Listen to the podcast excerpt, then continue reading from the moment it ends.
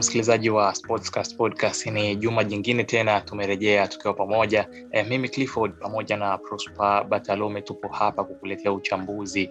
E, kama kawaida yetu huwa tunasema kila juma tunakuletea uchambuzi ili hali e, lakini hapo nyuma tulikuwa bizi kidogo na michuano ya AFCON ambayo pia tulikuangalia jarida ambayo limeelezea michuano yote, mechi zote hamsini na mbili za michuano hiyo eh, tumeziweka humo na kuziandikia uchambuzi eh, uliosheheni ukihusisha masuala mbalimbali ya kifundi ya kiufundi. Unaweza ukapata jarida hilo kupitia pia kurasa zetu za mitandao ya kijamii hususan Instagram, Twitter na hata eh, na Facebook. Huko eh, kwa Twitter unaweza ukatupata at kadhalika na Instagram uh, unaweza ukatupata pia hivyo sportscast.tz, kadhalika na Facebook ni sportscast, ambako unaweza ukajumuika nasi na ukawa nasi au ukasukia nasi karibu, ili tujadili masuala mbalimbali ya soka letu. Sisi hatuchukui soka tunaangazia zaidi eh, ligi kuu za hapa ndani ikiwemo ligi kuu uh, ya NBC Premier League e, kadhalika pia hadi ligi za barani Ulaya. Na leo tutaongelea kitu kimoja tu ambacho Prosper atatuambia hapa. Prosper, wasikilizaji watarajia nini hasa katika episodi eh, hii baada ya kimya cha muda mfupi kidogo?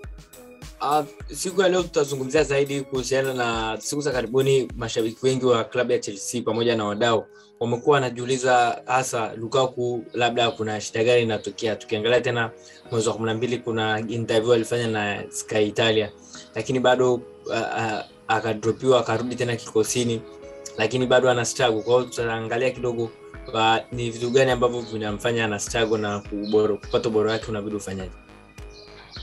Asante sana. Huyo ni Prosper uh, Bartolome uh, ambaye amekupa tu kidogo kwamba leo tutaongelea nini. Tutamwongelea zaidi uh, Romelu Lukaku, maisha yake akiwa Chelsea, tukiingia ndani zaidi uh, katika masuala ya kimfumo na namna ambavyo uh, labda anachezeshwa eh, tukipia tukiangalia na maneno aliyoyasema katika ile interview eh, ni kipindi kirefu kidogo, lakini Sportscast tulikuwa tunakaa kuangalia kuvalidate E, yale malalamiko yake aliyoyatoa wakati anaojiwa na Sky Italia. Lakini Prosper, labda kabla hatujaenda kwa Lukaku, tumeona pia Antonio Conte ambaye ni kocha wa Tottenham, Tottenham e, naye pia aliojiwa na Sky Italia. Imeonekana e, hii Sky Italia sasa hivi inaweza kuwakonvinsi watu wote ambao walikuwa na muunganiko na Italia eh, na kufanya wayateme wa kama Antonio Conte ameyatema na Eh, na klabu yake sasa hivi inafikiria kumshauri kuto kufanya tena mahojiano na chombo chochote cha Italia.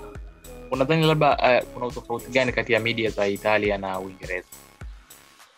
Nafikiri ni tafsiri, kwa sababu yule akiwa anajua kule anajua kwa lugha ambayo ni ya kwake. Kwa hiyo tafsiri inavyokuja huku huenda ikawa inabadilisha maana. Kwa hiyo ndo tatizo kubwa hapo. Naam, asante sana Prosper. Nadhani Prosper labda ni mtaalamu wa lugha ya ita, Kiitaliano huko, mimi sijui eh, labda mwishoni atatupa kidogo maneno ya Kiitaliano tuone kama kweli naye ni mtabe katika uh, maswala hayo. Prosper, tuanze sasa na huyu Romelu Lukaku kuchezeshwa katika mfumo wa 3421 ambao analalamikia uh, waliolalamikia katika ile ile interview. Kuna utofauti gani na ule aliokuwa anaocheza wakati akiwa eh, na klabu ya Inter Milan. Akiwa Inter alikuwa anacheza mastrika wawili, anakuwa anacheza yeye pamoja na Lautaro Martinez. Kwa hiyo Chelsea kidogo amekuwa anatumika yeye pamoja, nyuma kunakuwa na wachezaji wawili ambao ni, ni wanakuwa kama wanacheza kama nafasi ya namba kumi, namba kumi wa infield, namba 10 labda kwa neno rahisi, lakini uwezo wao wa wale vijana ni kwamba wanakuwa wanajaribu kumove kutoka kwenye eneo moja kwenda kwenye eneo jingine, wanakuwa yani wanamaama hawakai sehemu moja, ukilinganisha na, na mfumo wa Inter ambao kwa muda mrefu inamaanisha kwamba mpira ulikuwa ukienda kwa Lukaku ama ukienda kwa Lautaro ni kiungo mmoja, labda tunafikiria Nicola kabisa wa chini ambao alikuwa anacheza kama mizala au ukasema labda box to box ndo alikuwa anaweza akatoka mpaka kwenye eneo la box, lakini kwa Chelsea ni tofauti kidogo, kwamba mfumo mfumo ule unamaanisha eh, una, mfumo ule unamaanisha kwamba ina inabidi kwamba yeye asimame peke yake pale mbele kwamba mpira inapoenda kwake anabidi atulize awe kama focal point ndo asubirie wachezaji wengine ambao wanakuwa wanacheza nyuma yake wale wawili.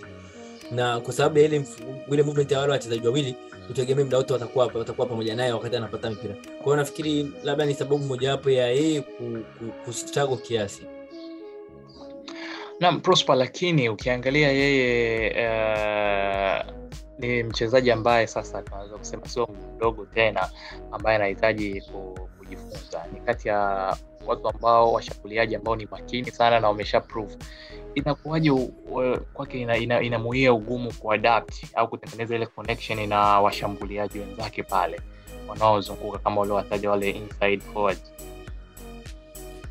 Uh, unajua nafikiri kwake Lukaku uh, anavyotaka kucheza au alivyofikiria kucheza, kwa sababu kwenye ile interview ukisikiza kwa makini au tafsiri yake ilikuwa inamoja inasema kwamba mwalimu alikuwa hapa mwalimu ameamua kwenda na na moduli nyingine. Kwa hiyo inamaanisha kwamba labda Conte ali, ali, nani tuche tuko aliamua labda alimwahidi labda watahamia kwenye kwenye kwenye washambuliaji wawili kitu ambacho hakijafanyika. Na kuna kipindi ambapo uh, kabla mechi dhidi ya Spurs ile ya kwanza kabisa kipindi cha pili na Tuchel alienda kwenye mfumo wa 352 nafikiri, alimrudisha alimwingiza Kante akacheza na washambuliaji wawili mbele, na mechi iliyofuata wikendi iliyofuata akacheza na washambuliaji wawili cha baadaye kusaku kesa, baadaye akabidi amwingize akamwingiza akamwingiza nafikiri Havertz wakacheza watu watatu nafikiri. Sio Havertz sio Mount sina uhakika wakacheza tena wakarudi kwenye ule mfumo wa zamani. Lakini kwenye mechi za tunavyozidi kwenda mbele kuna muda ambao tunaona kweli Tuchel anajaribu kumchezesha na washambuliaji wawili kwa sababu yeye mwenyewe anaona kama kucheza na washambuliaji wawili ni kitu ambacho kwake labda kitamletea shida. Lakini ukiangalia timu ya taifa anacheza na washambuliaji kama Chelsea ambao wana wanacheza na washambuliaji wachezaji wa, wa, wawili nyuma yake. Lakini nafikiri kuna muda unakuwa unabadilika badilika na ile operation ambapo mwalimu anataka ukae urisivu mipira. Kwa hiyo ukiangalia ubelgiji sehemu ambapo anakaa kuna vibox anakaa kwa ajili ya kurisivu mipira na wenzake ndo wanatokezea kama de, ndo anacheza nyuma yake ama Hazard ama Martens ndo wanakuja haraka wanakuja kumsaidia lakini kwenye unapokuja kwenye timu ya timu ya club kwa Chelsea ni tofauti kidogo. Kwa hiyo nafikiri uh, kwa mwanzoni mwa msimu alianza vizuri ila lakini siku zinavyozidi kwenda mbele ile kuwa isolated kwake yani kutengwa kutokana na wachezaji wengine kuwa kwenye maeneo mbalimbali labda wameamua kwenda ku overload kwenye maeneo ya pembeni kuliko kukaa kwenye central. Kwa hiyo mipira inapoenda kwake inakuwa inamchukua muda mrefu kupata msaada. Kwa hiyo unakuta tayari alisha disposiwa lakini prosper tukiangalia me, mechi nyingi sana za ligi kuu hususan uh, hii ya uingereza england ligi kuu england maarufu kama epl tunaona timu nyingi sana huwa zina tabia ya kuforce hizi timu kubwa zicheze wide kwenye maeneo ya pembeni. Huoni kwamba labda hii ni sababu pekee ambayo pia inamfanya eh, lukaku awe isolated mara nyingi? Uh, nafikiri uh, kwa kwa hilo ni kweli kuna timu ambazo zinakuforce uende wide. Na unapoenda wide kitu kinachotakiwa kufanya labda unaamua tu una, na machaguo ya kupiga cross. Lakini naamini pia kwenye cross ni kwenye labda wakati mpira walioko nao Chelsea kunakuwa unajua unajua kuna ile kuna kuna baadhi ya movement ambazo Lukaku anafanya lakini wachezaji wa Chelsea hawapeleki mipira kwa haraka au kwa ule ufanisi ambao unatakiwa kwa mfano unakuta ndio wamepelekwa pembeni lakini kuna sehemu ambapo wanaweza wakapiga precise pasi kamfikia Lukaku kwa sababu tayari ashanga ashawekea mgongo goli goli la mpinzani. Kwa hiyo akipata inakuwa rahisi kutani. Lakini ile mipira haiendi. Muda mwingine anakuwa kwenye box tayari ashafanya movement lakini cross ya hivi kwa hiyo nafikiri kuna yani kuna wakati yani kwamba kuna shida mbili kuna udhaifu wa kwake kama Wakoke wakati wa labda kucheza wawili na kuna udhaifu wa kwake kuna udhaifu wa timu kama timu kutofanya zile precise moment. Yani piga ule mpira kwa ule muda ambapo nafasi imefunguka njia imefunguka piga ule mpira. Kwa hiyo napo hapo panakuwa na shida kidogo na pana nafikiri pana pana panawachelewesha labda kwa kiasi fulani au panamsumbua pana, pana, Lukaku hususani na hivyo vitu. Ndio maana nimekuambia hata tukijadili swala la wide, kuna muda mwingine sehemu ambapo inabidi cross ipigwe ya kwanza, lakini mtu anachukua touch mbili touch tatu, tayari nafasi ya cross inakuwa tayari isha ishazibwa. Kuna muda mwingine anakuwa amefungua kwenye hizi half spaces nafasi, hasa kwenye upande wa Azpilicueta, pasi haiendi haraka, anaanza kupiga tena back pass. Muda mwingine hata Jorginho. Kwa hiyo kuna kuna hizi pesa yani yani ile zile breaking line passes za haraka haraka ambapo ameshafungua kwenye half spaces ameshamwekea ashamwekea mgongo beki na space imefunguka. Ile pasi haipigi kule ndani kwa hiyo kuna udhaifu kama huu kama wa timu licha ya madhaifu yake ambao wanategemea labda kucheza na washambuliaji wawili. So kwa mtazamo wako labda unadhani thomas tuko afanye nini sasa uh, ili aweze kupata ule ubora wa lukaku ambao tumeshaushuhudia akiwa inter eh, kadhalika hata na akiwepo everton kipindi kile. Nafikiri uh, adeleti tuchele amefikiria kwenda na labda na Havertz na Lukaku kwa mechi za karibuni. Kwao nafikiria labda ni option ambayo imebakia kwa, sababu haja ategemee sana ameshamjaribu na wena imeshindikana lakini anaamini akimjaribu na kuna mechi ambazo amemjaribu na Havertz zimekuwa na matumaini kidogo. Kwa hiyo yeah. Na pia Havertz sio mtu ambaye unaweza ukasema ni out and in number 9 uh, is, anaweza akafanya movement anaweza akarudi kwenye nafasi anaweza akarudi kwenye 3 muda mwingine anaweza akarudi kwenye top 2 kwa hiyo pia ni msaada mkubwa kwa games za late nimeona.